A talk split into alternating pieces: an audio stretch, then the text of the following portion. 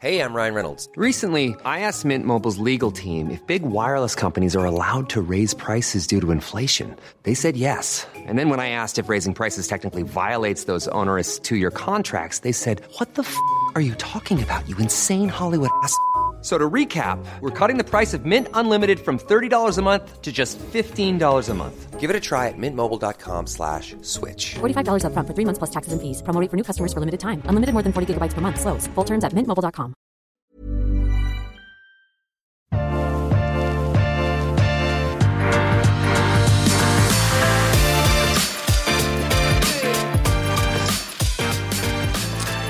Yes, Svein. Vi er tilbake igjen eh, i studio. Eh, Du er brunere. Eh, Jeg er kanskje bitte litt brunere. Jeg var ganske rød. Du har fått skjegg. Ja, det vet du. Sommeren, den og alderen, den krevde Du ser ut som en, en, en veldig frisk mann. Det er veldig sånn friskt, eh, Ja. friskt ungt eh, skjegg. Ja, det er veldig mye gode tilbakemeldinger. Ja, Du er ikke så grå, grå i håret ennå. grå i skjegg. Det jo ikke- Du, har- du har jo ikke veldig mye hår ellers Nei, nei, på nei. hodet. Så det er ikke lett å vite om du har grått hår eller ikke, men nå vet jeg at du ikke har det. Ja, jeg blir i hvert fall gjenkjent enda, så det er jo veldig fint. Men eh, et tema mm, i dag, Svein, vi snakker litt om Nå har vi hatt noen sånne litt standardtemaer. Vi har hatt vin til reker. Vi har også hatt noen morsomme episoder hvor vi har eh, gått eh, gjennom en sånn halv, halvvertikal eller halvhorisontal um, Mayakamas, ikke sant. Eh, denne uken her så har vi ikke egentlig noe spesielt tema annet enn at det selvfølgelig er snakk om gode viner. Men du sa til meg at eh, jeg har egentlig bare et par viner jeg har lyst til å anbefale, som du synes er kjempegode. To hvitviner. Eh, og det er en litt mer klassisk, og så er det en er det en litt, Vil du kalle det en slags utfordrer til den første klassiske, eller hvorfor har du valgt ut disse to hvitvinene denne uken, Svein? Jon Trygve, I min verden så er det det smaker mye forskjellig vin. Norske markedet er kjempestort, og det finnes vin der ute som ikke eh, Den smaker som klassikere, men det er til lavere priser. Og de, der er en, sånn, en, en slik vin i dag. Der du finner vinen. Det er akkurat som i de greske som vi har snakket om. Plutselig så finner du viner som ah, det her smaker jo kjempegodt. Og så er det ikke store volumet på dem, men de er stadig årganger som bedre og bedre viner.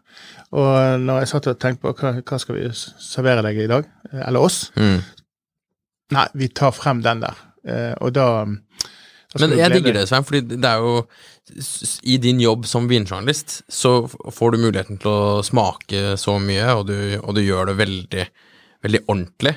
Um, så du smaker jo egentlig alle de vinene som vi andre ikke får smakt. Uh, I hvert fall vi får bare smakt en brøkdel av det når vi eksperimenterer med nye viner. Så når du sier at 'nå har jeg funnet noe', Ja. da blir jeg interessert. Altså, Jeg kysser jo mange forskere, som det heter. sant? Og mye er dårlig og elendig, og er det dårlige dager um, altså, så, liksom, Det blir det samme, ikke sant? Um, men så plutselig så blir du presentert for viner, eller du hører noe, eller du fanger opp noe. Og jeg òg fanger ting opp på, på sosiale medier eller venner eller ting som snakker til meg og sier at du, dette her er kjempebra. Men så er det når du har litt sånn bredde på erfaring, så, så vet du med en gang hva kvalitet er. Du skjønner med en gang her er det bra. Men så tar det ofte seks-syv år før hele verden vet det. For det at vi eh, er som å skrive om det og snakke om det, som det handler mye om i hverdag. Eh, Så vi vet jo at eh, Sp Spania har vært lenge på manges lepper. Eh, Men nå bør jo folk også begynne å drikke det. For det nye Spania det har vært der lenge, og det er veldig bra viner som kommer derfra. Var det ikke en bok også som kom som het Jo da, Nye det kommer altså, alle, Både importører og vinjournalister har jo omfavnet det nye Spania, men fremdeles drikker jo den norske befolkningen Festino. Eh, sant? Ok, men, men la oss, fordi det er åpenbart at den er litt mer ukjente vinen, det er da en vin fra, kall det det nye Spania, så la oss komme tilbake til det etterpå. Men eh, vi skal vel begynne med først den litt mer klassiske vinen, og da var vel egentlig det du sa, du vet at jeg liker, eh, jeg liker Burgund, som, som så mange andre, eh, og smaker en del av det. Så igjen, når du sier til meg at nå, nå har jeg funnet en Burgund jeg tror du vil like, så har jeg litt høye Ja, ja, forhåpninger. ja. Hva er det du har funnet i? Du, Den første vinen skal vi skal smake på, eh, er jo fra Merceau, den klassiske. Eh, og Det er en, eh, en vin som ligger i spesialutvalget. Eh, den har jo fått en kledelig prislapp på 700 kroner, noe som jeg syns er habilt til kvaliteten. Og så er den laget på gamle vinstokker. Og Produsenten her den er jo en sånn liten produsent i, som ligger i selve Merceau, men også har vinmarker i Chablis. Eh, produserer rundt 30 ulike eh, viner. Så det er en typisk sånn familiebedrift. Eh, der, eh, der jeg føler i hvert fall at Vine fra 2014-2015 da begynner de å endre karakter. og Det har rett og slett med lagerholdet deres å gjøre. De har rett og slett blitt større og kunne ta vare på tønnene sine og kjøpt flere og gjort det bedre. Hva var det du sa produsenten her heter? Produsenten, den, em, den er en en, liten sånn eh, eh, super uh, liten produsent. Produsentens navn er Bosson Charles uh, fra Massot, som er en em, Ja, eh, de har produsert vin i ca. 100 år. Vært vin, vindruedyrkere før. og så har de sakte, men sikkert gjort et lite renommé. Og så begynner de å produsere mer rene, klare viner. Vekk fra parkerstil, blant annet. Og i mine øyne så er denne masonen her som er laget på gamle vinstokker, Vielwegnes, eh, det er et godt kjøp. Ok, så, så du sa de hadde over 30 viner i, i repertoaret sitt, denne familien her. Kommer alle de 30 til eh, Norge? Nei. Men mye av det kommer til Norge. Så importøren Afstad har jo tatt for seg det som han kan få. Og så selges de da 120 flasker, 60 flasker, 4 flasker, små partier. Og så er det noen pol som ser med en gang her er det kvalitet, så kjøper de mye. Så denne vinen her ligger mye av på Skøyenpolet, og ellers på spesialpolet i små kvanta. Ok, Så dette er en av de vinene som igjen Det er jo noen ganger når vi har disse podkastene at vi dessverre anbefaler noen viner som det bare finnes en håndfull av. Eh, og da er det jo ikke veldig mange som skal kjøpe de før de er borte, men her er det mulig å få tak i de hvis man er litt på ballen. litt på ballen, så får du tak i vinene. Og, og det er å følge med produsenten som er viktig her. For det, det kommer alltid, det kommer ikke titusenvis av flasker av dette her. Dette er en liten familieprodusent som velger å sende ekstra, kanskje en halv palle til Norge i året. For det er det han har. Hvis du hører på denne podkasten her, så er man jo kanskje i utgangspunktet litt på ballen fra, Ja, fra det, før av. det, håper jeg. Håper jeg. Ok, men la oss, eh, la oss eh, smake på den, Svein.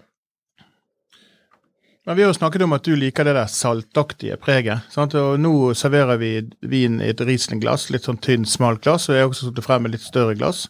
Eh, begge er jo en 2018-årgangen, som er en årgang som gir litt rikere frukt, eh, mineralitet eh, i vinen. Så har du den klassiske gule tone som du ofte finner i en Merceau. Det, det er en veldig slank vin.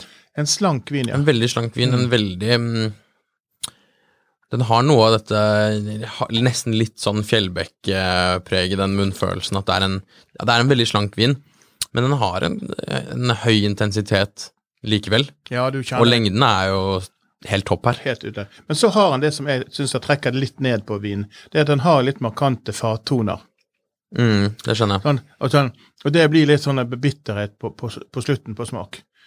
Men Det er jo ikke min favoritt, egentlig. Jeg liker Nei. ikke så veldig mye fat i vinen. nei, det, det, er ikke, det er heller ikke min. Så i dette tilfellet her så bærer jeg over med vinen. Jeg kjenner kvaliteten. Um, jeg har gitt den um, 89 poeng. Uh, det syns jeg er habilt for denne. Uh, han burde kanskje hatt litt mer, kanskje. Men uh, jeg føler at um, Altså, den er jo nesten Den er nesten så slank at du skulle ønske den hadde litt mer fylde og litt mer power, men jeg ser i hvilken situasjon den vinen her kan være ganske nydelig. Det er jo fortsatt sommer. Ehm, Når det er varmt, da ønsker du kanskje ikke det aller feteste, særlig hvis du ikke klarer å holde vinen helt avskjølt. At det er noe med det, noe som bare er lettdrikkelig, ikke dominerer, til salater, til de lyseste fiskene uten mye tilbehør. Så ser jeg at det her kan være en ganske flott vin. Og det som er med Burgund nå, det er at det finnes ikke en eneste gammel Burgundvin på polet. Alt blir tømt med en gang. Så jeg var og kikket her forleden dag, og det er sånn rundt 2017 og bakover, da er det nesten ikke noe å få tak i fra Burgund. Og da det tømmes på minutter.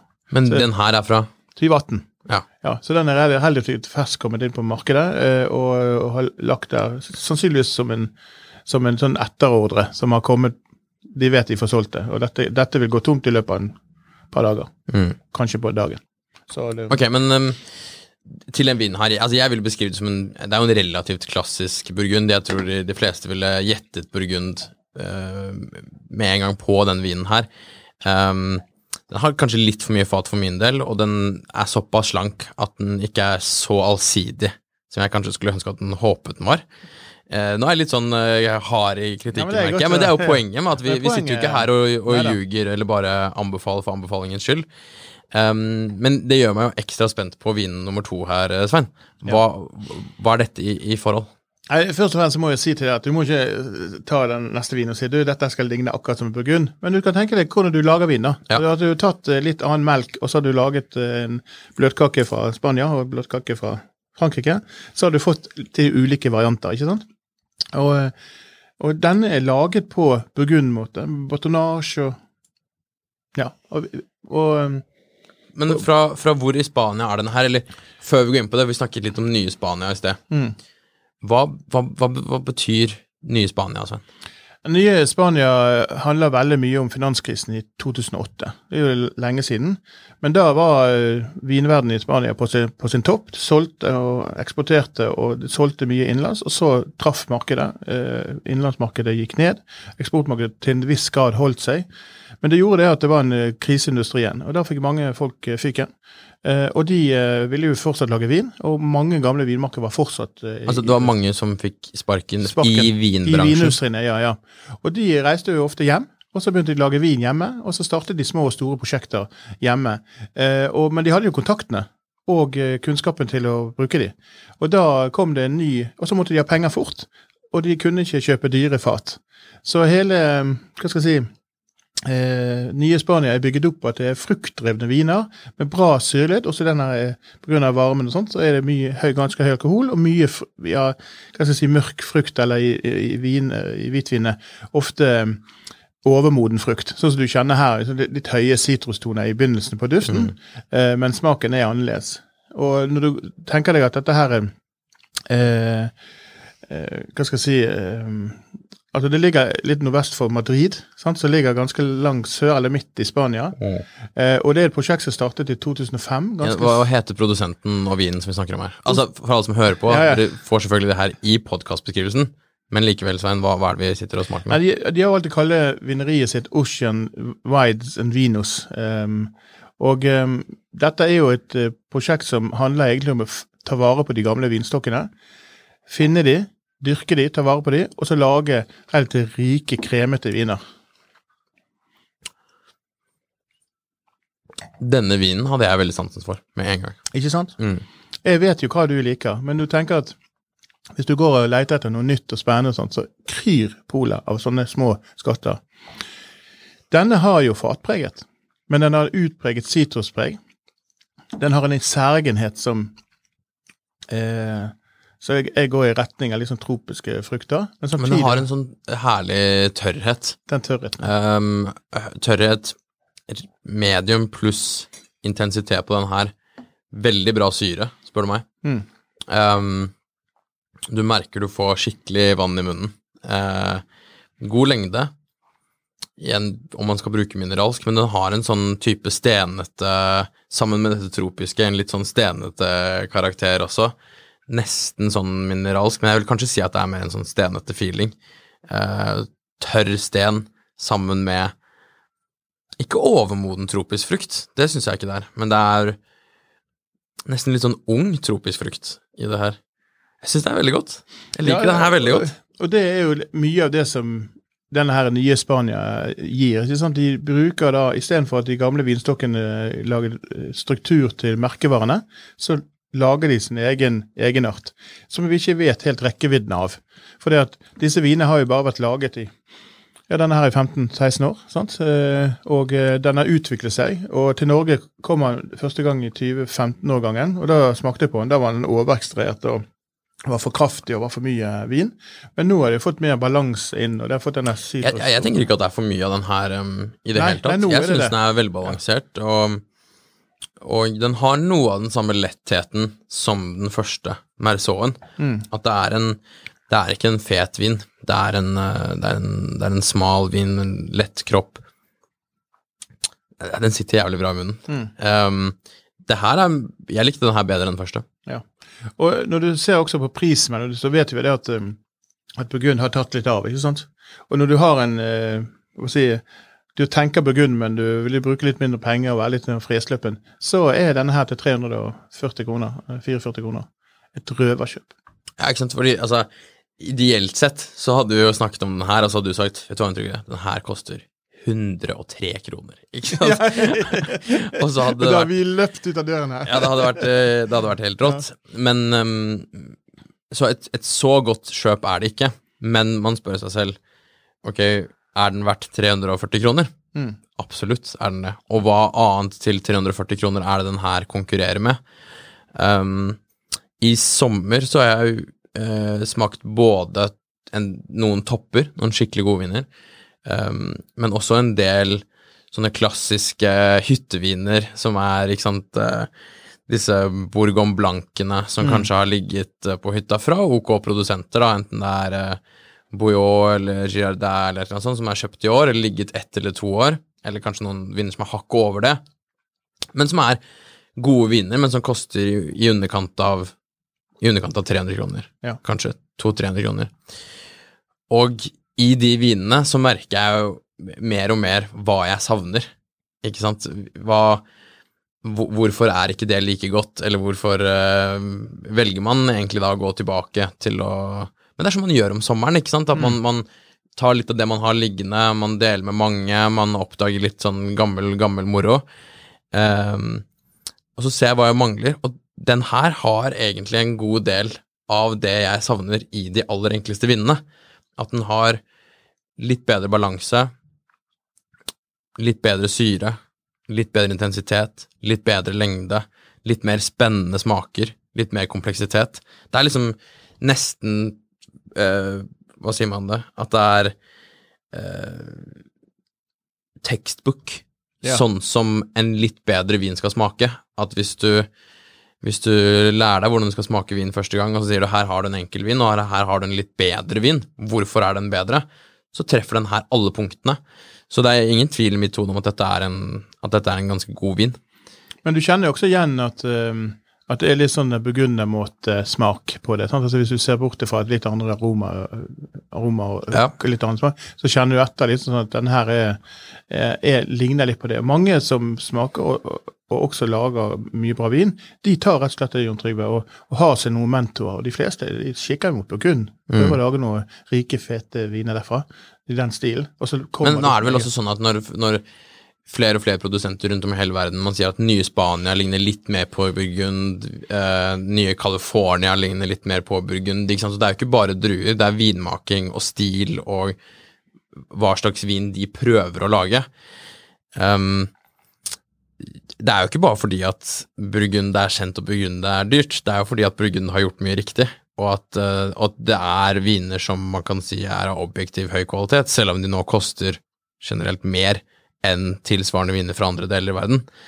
Um, men jeg er glad for at de prøver å gjøre det her, fordi i, mitt, i mine øyne så er det jo sjelden sånn at selv om noen fra et område prøver å kopiere eller etterligne eh, stilen eller måten å lage vin på som de gjør andre steder i verden, så forsvinner jo ikke, ikke sant, gamle Spania, den gamle stilen forsvinner jo ikke selv om noen prøver å lage ny vin. Så ender jo egentlig bare opp med flere stiler å velge mellom fra Spania, eller fra California, eller fra wherever. Så jeg syns det er kjempemorsomt å prøve disse vinene. Ja. Nei, og det er den hele hemmeligheten med, med det nye Spania. Det er det at de si, tragediene som skjedde under finanskrisen, de har skapt eh, veldig mye godt i vinverden der. Mm. Men samtidig så har jo også Spania kommet tilbake igjen, og Festino får du fortsatt på polet, og det norske folk vil handle derfra. Men du har også en hel undergrunn av folk som kjøper viner, som er eh, mye vin for pengene, kan du si. Eh, men det er litt ukjente områder. og sånt. Og husk, dette her er da vinområder som overhodet ikke er eksponert for profesjonell markedsføring. De selger via sosiale medier og nettverk, og de har uh, ingen Og storslåtte- podkaster i altså, mini- de i Norge, Norge. Er jo et skattkammer. sant? Eh, Det er importører som spesialiserer seg, sånn som her eksempel, med Salud, som spesialiserer seg i litt ukjente spanske vinmåter, men har alltid en sånn der god karakter når det gjelder konsentrasjon. Så du vet alltid at vinene får sludd. Det er bra. Og den her, når vi fanget den opp først, og vi hadde den på det, husker du, vi hadde mm, For noen år siden så hadde vi vinene som kostet 1000 kroner flasken inne på Grand Hotel. Eh, på Fine Wine. Fine wine, ja. mest, sånn. Ja. Eh, Da var den eh, toppvinen fra de her, den var inne der med to flasker. Mm. Kom fire til Norge. Og det var en eksplosjon av smaker. Men kan jeg utfordre deg litt, Mm. Til, eh, ikke i øyeblikket nå, men til etterpå. Um, nå snakker vi om Ny-Spania. Vi har et kjempegodt eksempel her på Ny-Spania. Mm. Kan ikke du, i tillegg til den vinen her, i podkastbeskrivelsen og i ukens vintips-artikkel, Mm. Legge til link til et par andre morsomme viner fra Nye Spania? Som hadde vært kult å prøve. Ja, ja, absolutt. Sånn at, eh, sånn at um, hvis man har lyst til å prøve nye Spania, forstå litt av hva det vi snakker om her, eller bare kanskje man har smakt masse før, men har lyst på et nytt tips, så er ikke dette det eneste alternativet, men at vi legger ved to, tre, fire viner til. Ja, og som- link til boken, som ofte beskriver nye Spania. Den og link til boken eh, om nye Spania. Fordi jeg har ikke lest den boken. Jeg har lyst til å lese den boken, men jeg har lyst til å smake mer enn i Spania. Men jeg vet ikke helt hvor jeg skal begynne å lete. Du må komme deg ut av Burgund først, Jon Trygve. Ja, men da, da, da sier vi det. Så hvis du, hvis du hører på nå Så da, da, finner du det der nå. Mm. Eh, topp. Ok, Svein. Um, før vi runder av i dag Dette er sånne episoder hvor jeg egentlig liker veldig godt. Hvor jeg bare får smake en strålende vin hvor jeg egentlig ikke visste Jeg visste ikke hva det var på forhånd. Um, får en positiv overraskelse. Ehm, så tenker jeg at vi, vi er nødt til å, å røpe litt av hvordan det går med utviklingen av Winify Ja. nå. For nå har det gått noen uker siden vi snakket om det. Du har litt pose under øynene, Trygve. Altså, jeg har i hvert fall brukt en del av ferien til å jobbe mye med det nå. Um, og det vi kan si, nå kommer vi spiller inn dette, nå er det, er det ons, onsdag i dag, og episoden her kommer ut i morgen, torsdag, når du hører det her kanskje for første gang. Og ehm, planen er at når Winify-appen Winify har vært på nett på winify.no nå et par måneder. Uh, kommet inn tusenvis av rating, tusenvis av brukere. Um, men appen planlegger vi nå å sende inn til AppStore uh, og forhåpentligvis da Google Play Store. Jeg tror kanskje i løpet av nå fredag eller mandag, altså når du hører på det her i morgen eller på mandag, om ikke så mange dager. Og så får vi bare krysse fingrene for at Apple eh, godkjenner den eh, i den godkjennelsesprosessen så Du fort høres ut som du venter barn, Jon Trygve. Gjør du det? Litt. Ja. Litt, faktisk. Det okay, føles ja. litt sånn ut selv. Så da skal den første versjonen av appen komme ut. Og så er det noen ting som vi Nå, nå har jeg brukt appen noen, noen uker på min mobil og testet og, og kommet med tilbakemeldinger. Så det er noen ting vi har lyst til å forbedre med, med en gang. Um, eller ikke forbedre, men endre litt utseende på, bare. Uh, som kanskje kommer i en oppdatering en eller to uker etter det. Men forhåpentligvis, da, i løpet av nå én til to uker, i løpet av én til to episoder av denne podkasten, så er forhåpentligvis Winify-appen ute. Og jeg er veldig fornøyd med Winify på nett, men å bruke det som app er altså så jækla mye bedre. Men for en ny bruker, hva, hva er Winify for noe? Hvor mange viner er det der inne? Og hva er det, hva er det Ja, altså, det, nå har vi jo fått en del veldig flinke eksperter til å vurdere vin, rate vin, gi poeng og legge igjen smaksnotater på utrolig mye vin. Mesteparten av vinen som rates, er tilgjengelig på polet, men det rates også masse vin som er utsolgt på polet eller aldri har vært på polet.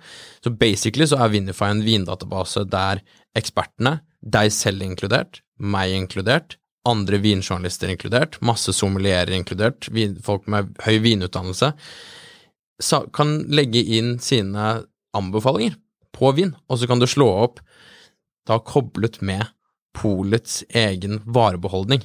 Så du kan skanne vinen mens du står på polet? Du kan selvfølgelig skanne vinen sånn som du gjør mens du står på polet, og det er jo litt sånn som poenget med Vivino har vært, at du skanner vinen når du står i butikken, og det kan du her, altså. Du kan skanne strekkoden på vinen, og så kan du sjekke hva sier ekspertene, eller andre folk, fordi hvem som helst kan legge inn sine ratings, men vi skiller ut ekspertene som verified brukere. Um, så du kan selvfølgelig skanne strekkoden, og så slå opp og sjekke hvor god vinen er, og lære om den, og hva, hva, hva, hva passer den her til, og mat, etc.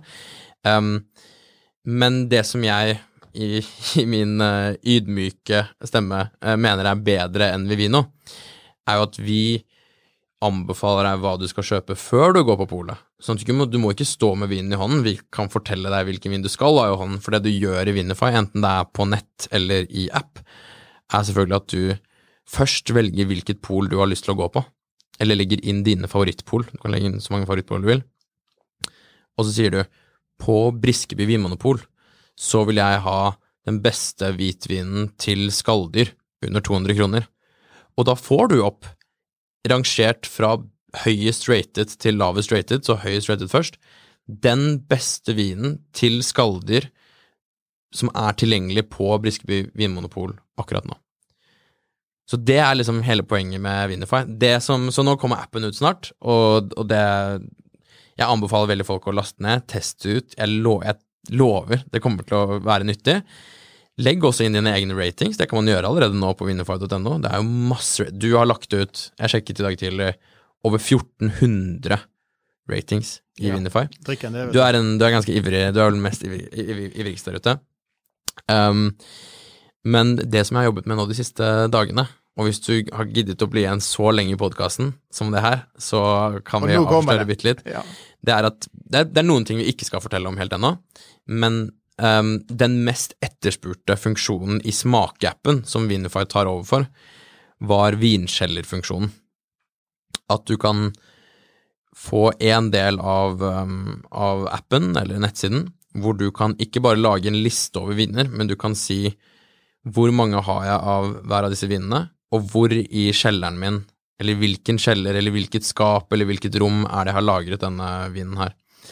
Um, så det er det vi har hatt, vi er midt inne i en sånn designsprint nå, og jeg holder på å tegne, og vi har sett på alle konkurrentene våre, og um, vel, de største konkurrentene innenfor akkurat det her ser ut som det ble laget på 60-tallet, Uh, så jeg er, ikke noe, jeg er ikke noe bekymret for at det her kommer til å se bedre ut, men det kommer til å bli masse kul funksjonalitet. Det kommer til å være mye mer enn enn bare å legge inn hvor mange viner du har av, eller hvor mange flasker du har av den vinen, eller hvor den ligger i kjelleren. Um, du kommer til å legge inn alt du pleier å legge inn i Cellar Tracker. Um, du kan enkelt flytte om på hvor de er i kjelleren. Uh, Du kan se hva ekspertene sier om den vinen, du får anbefalt når du skal drikke de. Du kan legge inn dine egne felter. Jeg har, jeg har samlet masse sånne Excel-ark fra folk som lagrer sin egen vinkjeller bare i Excel.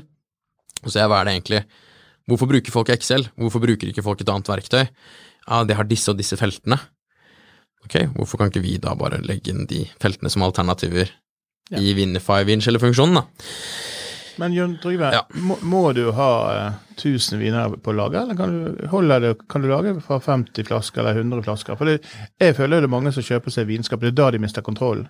De vet ikke hva som er hylle fire eller fem. Ja, altså, hele poenget her er jo at vi må jo lage et eller annet som er like nyttig for de som har 10 000 flasker, som de som har 20 flasker, Ja. ikke sant? Og, og gå på polet en dag og um, leser noen av dine artikler og sier her er lagringsdyktige viner, og så går de på polet og så kjøper de kjøper 25 flasker. Ja. Um, det vil være like nyttig for begge. Uh, jeg mener jo selv at uh, mye av nytten av en sånn vinskjellerfunksjon Husk at jeg, har, jeg bruker ikke noe system i dag heller på min vinskjeller. Jeg har ikke mange tusen flasker vin, men jeg har litt vin. Dette lager jeg også for meg selv, så jeg er jo veldig, veldig interessert i at dette skal bli, skal bli bra. Um, men jeg mener at mye av, av nytten i å, å ha ting i en vindskjeller er jo én, å kunne følge At du liksom ikke Du glemmer ikke noe av hva du har. Du ser veldig raskt hva som er høyt rated, du husker prisene du kjøpte det for, um, du får anbefalt drikkevindu, sånn at det er jo stor glede å gå ned i vinkjelleren eller åpne vinskapet sitt og så på en måte bla seg gjennom når man skal finne fram et eller annet godt å drikke, men noen ganger så kan det være litt greit også å på en skjerm se se alle vinene dine i et skjermbilde, scrolle gjennom de, um, og se egentlig sånn Ok, hva er det jeg har fra Spania som var i den og den prisklassen eller den og den kvaliteten, fordi det er det jeg har lyst til å servere i dag. Og så, å ja, jeg har den vinen der, ja. Den går jeg ned og, jeg ned og henter.